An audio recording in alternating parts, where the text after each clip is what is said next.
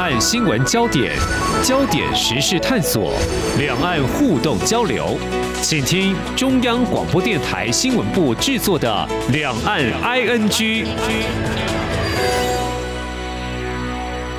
听众朋友，你好，我是黄丽杰，欢迎收听两岸 N G 节目。呃，我知道中国大陆民众习惯储蓄，储蓄率还蛮高的。但是呢，最近访问了一些台湾的学者专家，提到中国大陆的房地产哈，那就是说中国大陆民众也是乐于来投资的哈，是蛮有贡献的，甚至有一些我们比较不愿意看到炒作的一个情况。不过呢，这几年似乎是慢慢的有点收敛缩手，为什么呢？另外呢，在今天有一个议题要来谈的，我们说这个政治人物或名人的光环到底能够持续多久呢？先谈台湾已经走过威权时代，像标语式的政策宣达，相信听众朋友会有一些印象。在两千年首次政党轮替之前，可以说相当普遍，像政治意味浓厚的哦，以前呃写作文的时候会有什么反攻大陆啊啊这些字眼，还有呢生育政策。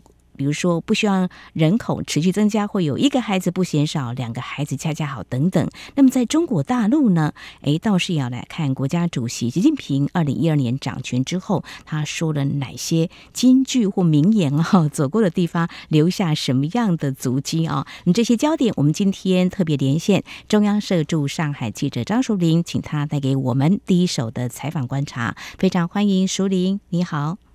嗯，主持人好，各位听众朋友，大家好。好，在节目当中，呃，其实这两三年谈中国大陆经济的面向非常多哦。听众朋友大概也都知道了，中国大陆经济成长靠所谓的三驾马车啦，就是投资啦，还有出口跟消费。那么中国民间消费占了 GDP 的比重有将近四成。那么这几年也访问台湾的学者专家都提到，这消费呢是蛮被倚重要促进内需的。不过情况呢好像并不容乐观，因为经济数据呢看起来并不是那么的漂亮哦。当然，专家会说，除了受美中贸易战跟疫情冲击之外，购买会比较缩手。到底原因有哪些呢？最近中国大陆扩大消费二十条措施出炉了哦，但中国大陆专家怎么看呢？会有刺激效果吗？舒玲，嗯，是这样，大家都知道现在中国经济受到很大的压力哦，所以他们在七月下旬的时候。啊、呃，他们最高的这个中央政治局，就是每个月都会开一次会议。那七月的这个会议就针对经济状况，整个上半年数据都出来了嘛，就提了很多的一些指导性的语言呐，哈。那其中当然就提到也是要振兴消费。当时他也有提到说要增加民众的收入，因为你要收入增加了才能振兴消费。但是事实上，在实际举措，我们也知道增加收入没那么容易的，而且中国政府到现在基本是不发钱的。经历过这个疫情之后，嗯，所以这个会议一开完，各部会呢，其实就开始不停的发各种政策，就提出一些不管是指导性，他们中国是这样，就说先有一个比较高的文件在。一层一层比较落实细化的往下走，这样子，所以你会看到文件不停的发。那在七月底的时候，就有一个他们国家发改委做的一个专门关于恢复扩大消费的措施，哦，它里面就提了二十条，所以这个措施就被称为扩大消费二十条。所以这是一个比较新。那这个里面呢，就涵盖很多面了，它包括有稳定大宗消费，它也提到了房地产要怎么样，大宗消费包括汽车，我们知道他们现在电动车、新能源汽车很强，所以他就继续往这一块去鼓励，说广设呃充电桩啊，一些减免措施要继续研究啊，类似这样子。然后它也会有一些扩大服务性消费，比如说文旅啊，旅游要怎么样啊，然后鼓励带薪休假啊。你知道中国其实到现在都没有像台湾啊稳定的周休二日。其实是不存在的。我周六还可以去银行办事，所以就说这个都还是法规里边。那更有很多是加班的。那现在就是你要鼓励消费，你要让人家有假啊，对不对？有假他才能出去玩，才能去休闲。所以这个二十条零零总总是提了蛮多面向了，包括类似当年的这个家电下乡，就是说农村经济的，呃，他也提了怎么样运用到农村，比如说。换家电呐、啊，哈、嗯，然后中产的话就换智慧型的东西，大概就是提了很多这样子的内容。好，那好像套一句中国大陆说的，方方面面都考虑到了，但是能不能够刺激，就是说民众手上还是要有钱，而且他愿意花钱，这一个心态的问题嘛。那中国大陆的专家会怎么样来看？可能会有什么样的因素让中国大陆民众不该花的还是省一点？是不是有些呃花费呢？可能也是涨价了，或是让他们觉得哎，这个开销还蛮大的。因为这个消费二十条措施呃提出来以后，那因为其实我感受得到，大部分的人都不满意，觉得你提了这么多刺激，重点就是没钱，像您刚说的，嗯啊。呃但所以我觉得很多专家学者也显得比较敏感，不愿意直接的评论。但是我还是问了一位当地比较独立的、没有在体制内工作的金融学者贺江斌，嗯，他自己就跟我直言不讳了，他就说这些都是枝微末节。我们刚刚讲的什么文旅啊，什么什么各行各业啊，他说你这是治标不治本，所以这个是他对这个一个评价。那他就提到说，其实消费的根本问题有两大块，嗯，一个就是有所谓的。很难攀爬的四座大山，都是比较跟福利哈，或者是必须的消费有关的，呃，就挡在民生里面。那一个就是现在就是没有钱的问题。好，那四座大山是什么呢？就是说，呃，一般来讲就是医疗、医疗啊、住房，嗯，然后教育这一些的情况。所以，呃，这个东西哈，它会让民众不敢消费。那甚至还会有一个矛盾，就是说，像他们今年大学的学费又涨了一轮，啊，而且涨幅不少哦。呃，涨幅金额被统计大概都有在人民币五千到七千元之间，就普遍性的。那这个五千元到七千元台币的话，就是两万多啦。那甚至有些理工科涨了，嗯，百分之五十以上啊。那上一次大规模这样涨是二零一四年。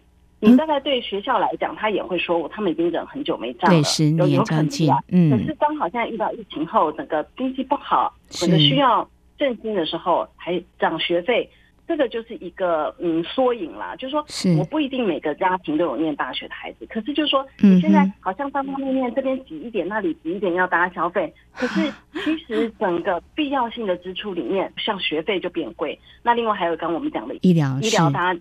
如果还有印象，今年年初的时候，武汉其实有上万人都是退休为主的人上街抗议。其实我自己在上海接触的一些，他们也会跟我说，他们有感受到医保的福利在缩水。嗯嗯，就说他们当然现在都不是什么重病患者，可是比如说有的要去拿慢性病的药，本来不需要付自付额的，现在就开始有自付额了。然后本来这个医保涵盖什么什么的。有一些就被剔除了，当然我们可以理解，就是说在台湾健保也都会有所调整嘛，有时候每一年或怎么样，随着实际情况。可是就是说，你现在就是一个疫后 经济又不好，大家其实都知道，过去三年政府也花了太多不必要的钱，嗯，这个核酸检测啊，对对，可能都影响了到了自己的福利，而且他们很多预算是不透明的，所以老百姓不放心。他很怕说，那我将来呢？还有养老，我们刚刚讲的四座大山里面，其实还有一个养老，就是说为将来预备这件事情，这个心态会让他们现在是很缩手的啊，不敢放心去做。因为到底这里面总共有多少钱啊？这个水库里到底有多少钱？其实大家不太信任政府。你这些都是预先的消费，比如说我存养老金是以后才能用的，几十年以后，那医疗是我有出事才能用的，可是到时候。是不是这些钱还能支撑自己的消费？其实都很说不定。对，生活要过，但是呢，有四座大山挡在前头，教育费涨价了哦。嗯、我想呢，做个对照好了，台湾的国立大学一学期的收费金额大概是两万出头到四万都有，要看念什么学系，平均大概是两万九左右。私立大学方面比较贵了哦，大概落在四万块到七万块之间，那平均大概是五万块钱左右。至于这个健保啊，很多国家都很羡慕台湾做得很好。目前保险费率调到百分之五点一七，不同的这个产业别去看，你要投保什么样的负担比率，还有养老高龄化社会这些问题，我想呃都会让。中国大陆民众呢，会觉得压力挺大的。我想补充就是说，这些问题当然不是现在才出现，是的。比如说这几波大山一直都有，嗯，但是你经济好的时候，大家是比较有希望感的，觉得反正我努力存钱嘛，那很多问题是没有铺路的。现在就是经济往下行的时候，嗯，这个社保的压力其实一个社会的安全这个问题就变得很重要。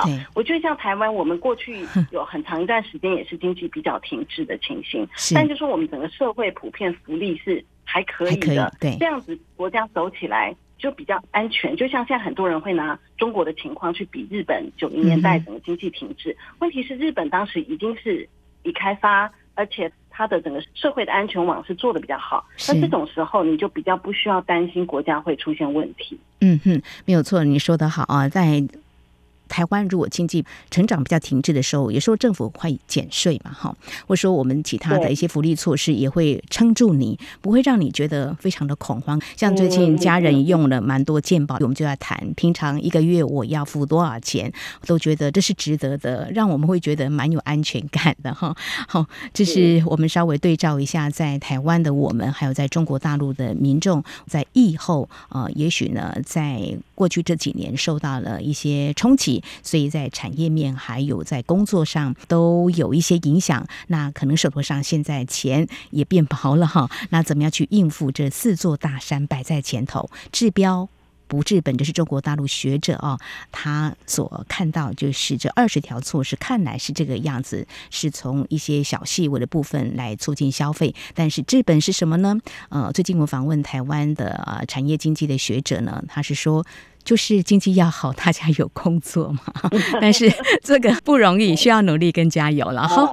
这边我简单的回应，就是说资本的部分，我也有采访另一个学者，他也有提到，就是说，基本上你比如说改善经济发展环境，促进经济成长跟就业，就是他们现在一直讲的改善民营经济的一个处境，是。啊，都很根本的问题啦。那这又会牵涉到法治等等，然后就是缩小贫富差距啊。扩大中产阶层，嗯，对，这个都是一个比较长期的，不是说像二十条里面针对各行各业推一些优惠，这个是不太一样的。嗯嗯，好，我们做两岸的哈这个情况的对照，让听众朋友能够啊更了解啊。好，我们再来谈另外一个焦点哈。嗯，淑铃在前阵子有机会到了邻近的这个浙江这里看了什么呢？这是一个嗯，现在或许大家未来可以观察，在落实环保的政策哈。这个有一些故事的哈。我们讲中国大陆领导人其实巡视地方的动作都蛮有政治讯息跟意涵的，至少在。台湾的我们都会这样来解读，比如说之前的领导人邓小平南巡，哇，就代表致力经济发展啊。那么最近习近平也到一些地方视察，像七月初他有到这个东部战区，那八月一号建军节的前夕到西部战区，啊，七月初他也到大陆制造业重镇江苏苏州来考察这个科技产业的发展。那呃，这个部分呢，我们要连接到哈，前阵子淑铃到这个浙江有一个渔村这个地方哈，姓氏这个渔哦，诶，看到环保意识抬头的一个标志，这个跟习近平领导人是极为相关的。先告诉我们怎么有这个机会去走访这里呢？哦，对，这个其实我在六月底的时候，他们中国社科院台湾研究所有办一个两岸智库专家学者考察交流。简单可以说是出去玩，但其实他的玩是有目的性的。他带你的看的点啊、呃，现在不是在讲什么中国式现代化吗？他们就说，哎，去浙江这个安吉县渔村，就我们刚刚说的渔村，于天的那个渔哦，嗯啊、呃，去考察中国式现代化。那后来也有去莫干山，就浙江都是浙江的点，跟他开会地方有关，所以我们就去看了一下。嗯，我想问淑铃，现在如果说到外地去采访，还要提出申请吗？比如说这个地方，如果我没有跟这个主办单位啊、呃，他所做的安排一起去，倒不用。哦，其实我我们在呃中国大陆的行动是自由的，嗯、就算我要跨出上海去各地，除了新疆、西藏这两个比较特殊的地方，基本上你要去就去。嗯、但是应该是说，我们参加他当地的单位所办的活动的话，嗯、我们才有机会又接触比较深。你你自己去一个点，交通是没问题。问题是你到了那个地方，嗯、他是不是让你看？有些地方会比较麻烦的。嗯，但我们说的浙江渔村这个是比较，呃，现在有点观光旅游，它也是一个民居的地方嘛，那就比较没有这个问题。嗯嗯，好，我们就拉回来看这个地方哈，所谓的两山理论的发源地。好，谈到这里，简短的几个字，确实蛮有一个故事性。要谈到习近平，他在二零零五年的时候。哦，是吗？他呃，在这边当这个浙江省委书记的时候，有提出“绿水青山 就是金山银山”，现在觉得好有环保的这个前瞻性的眼光哦。对，嗯，我这边就来解释一下，就是说，呃，刚刚那个主持人有提到很多这种领导人的，不管讲出来的话、视察等等作用，都会有一些带动嘛。呃，这个绿水青山就是金山银山，这个例子又多了一点特殊性。嗯，因为它是在习近平还没有变成整个国家的总书记，就是说整个中国共产党总书记之前，二零零五年，这个都已经是很多年前的事情了啊，嗯，啊，十几年前了。他在考察，哎，他们浙江安吉县的时候对，来到了这个渔村，当时的渔村呐，其实。他们自己也已经改变经济发展的路线了。其实不是因为习近平讲了这句话啊，而是因为当时你知道很多中国在八九零年代的发展啊，宜春也是具体而为。他当时觉得自己嗯，为了要经济嘛，就开矿、炸炸矿山、炸山取矿、做半水泥厂，就是早期比较粗放的这种。但是久了就发现说，经过二三十年就发现。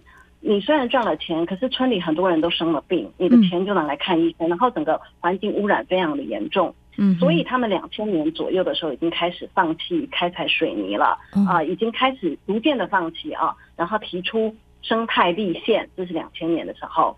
但是他们面对一个问题，就是说居民的收入确实也是下降了，因为你不做矿啦，你这样子经济就受影响了。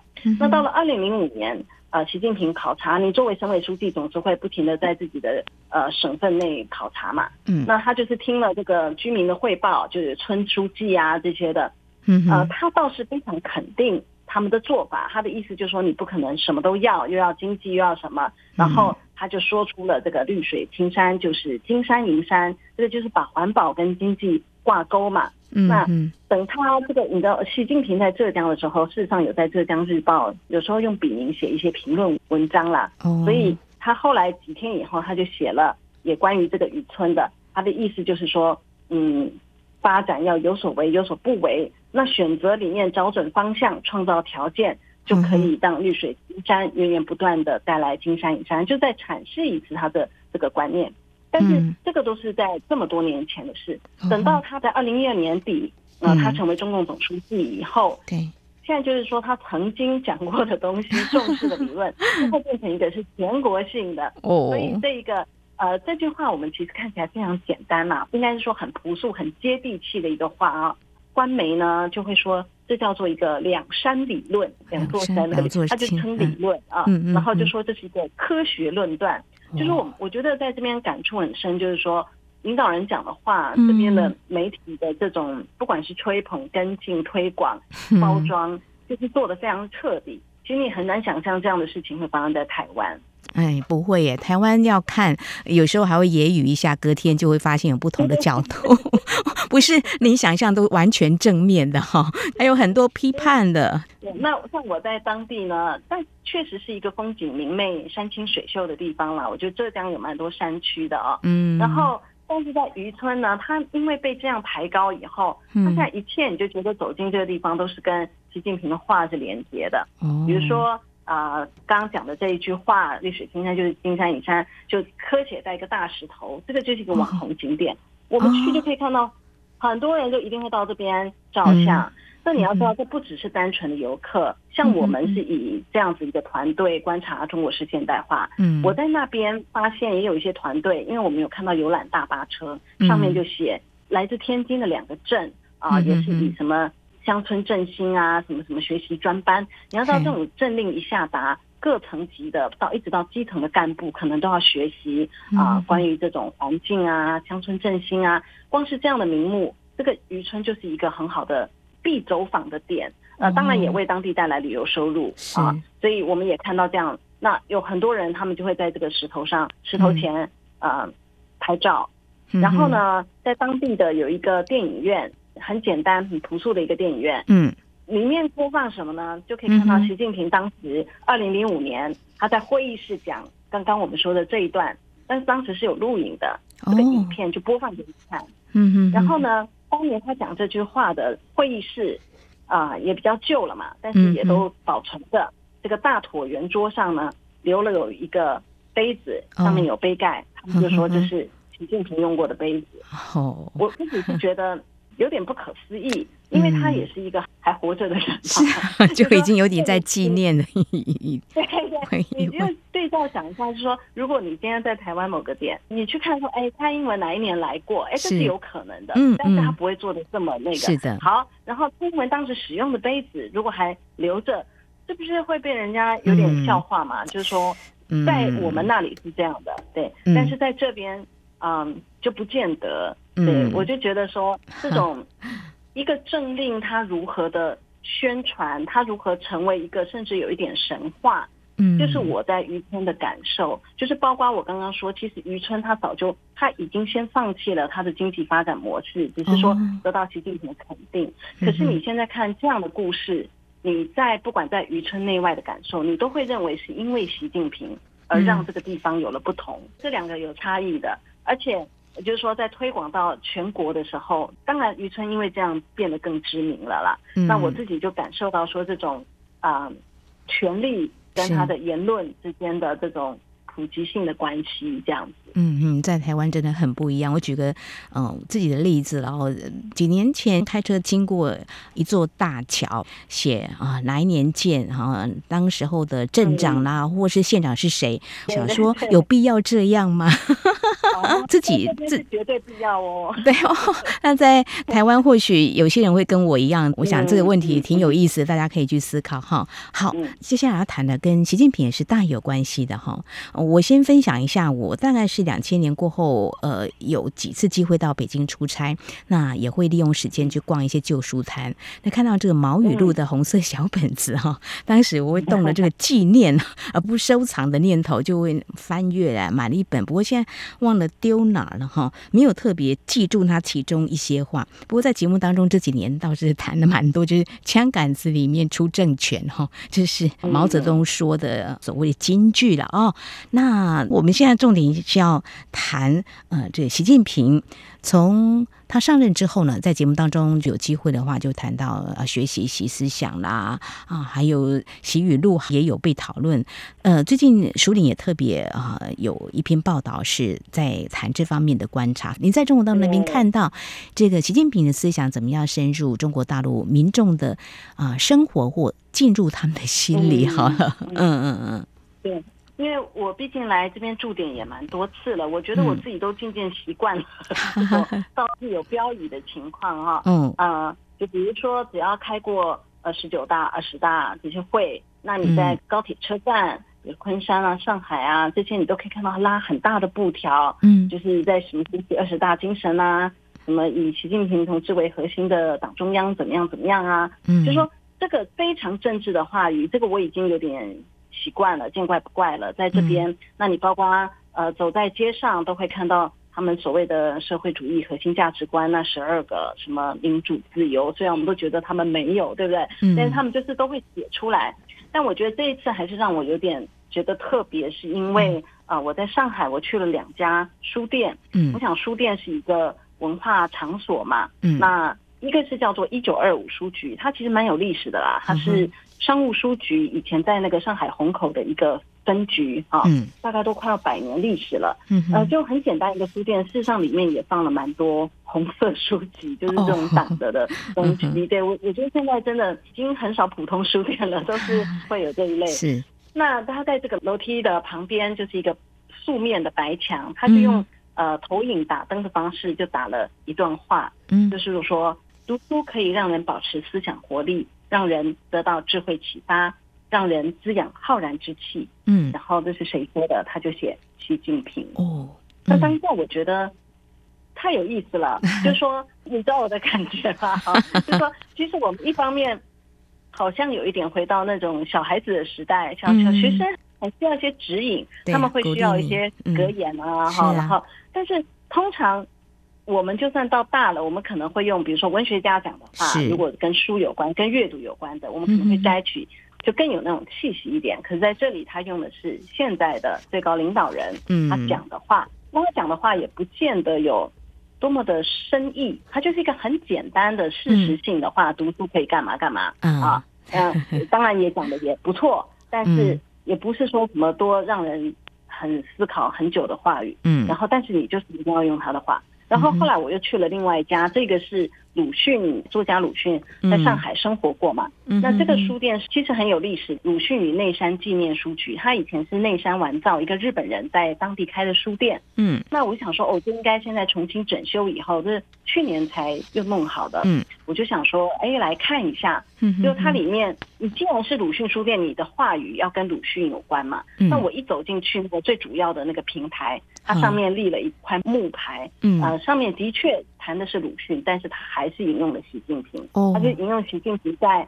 二零一四年开的一场文艺座谈会里面，他就说鲁迅对人民充满了热爱，表露他这个心情最有名的诗句是“横眉冷对千夫指，俯首甘为孺子牛”。然后就习近平二零一四年的，我听说。那你为什么不直接鲁迅冒号横眉冷对千夫指，如是不是更为孺子牛呢？你你就是一定要透过这个，你既引用了习近平对吧？也谈了一点鲁迅，就可以感受到这种气氛啦。我的意思就是说，但不只是文化场所。我不久前去参观的一个科技中心，就是啊、呃、什么长三角的一个呃国家技术创新中心。那它这个展览空间，首先它就是大大的一段习近平的话在墙上，他谈的是推进长三角一体化。嗯、那其实这个非常符合我历来参观过的很多点呐、啊，嗯、就说比如说你去看 C 九幺九飞机的制作，这个工厂里面，或者说他一定都会把历来习近平参观关切这项工程讲过的话，这种大致这样的一个飞机制造中心，小至一个比较乡下的一个。他们的党建中心，他们都会只要能够跟领导人啊、呃、有沾上边的，只要他曾经来过这个县、嗯、这个市，嗯啊参观过这个点，他们都会制作成这个记录啊、呃、展示，嗯哼，在这边就成为非常普遍的现象了。哇，就是你走访了两家书店，还有一些机构跟参观的一些地方，就发现呢，处处都有习近平哈他的身影哈，讲过的一些话，这在台湾的我们可能早期威权时代的时候也会有，不过现在几乎都会看不到啊这样子的一个影响了哈。嗯，台湾是非常的奔放、很多元、自由的。我我还有一点感触，就是说。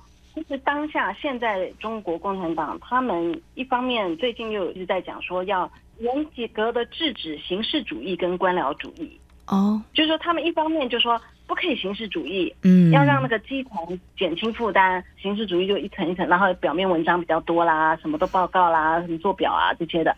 但我觉得当你说你不要形式主义的时候，其实我生活里看到很多都是形式主义。那你这么多引用这些话，算不算形式主义？可是这个东西因为直接触及他这个人，所以我想一般人不可能去检讨这个东西，也没有必要检讨。就是他让我去思考这个问题，就是说，我觉得如果说我处处引用习近平，对一个单位、一个书店、一个各种机构来讲，嗯，他这是一个他没有牺牲什么东西，他这是一个代价几乎没有代价的表态。嗯，那为什么不做？那我做了又不花多少时间精力，当然做啊。所以大家，我觉得如果说这是一种表态的话，这个表态的成本很低，大家就会做。问题是说大家都这么做，并不代表你这个政权或你这个人是更安全、更大家真心拥护。我自己是从这里面看到这个矛盾，就说表面上的东西现在是越来越多了，但它是不是真实代表大家心悦诚服的这么想？嗯。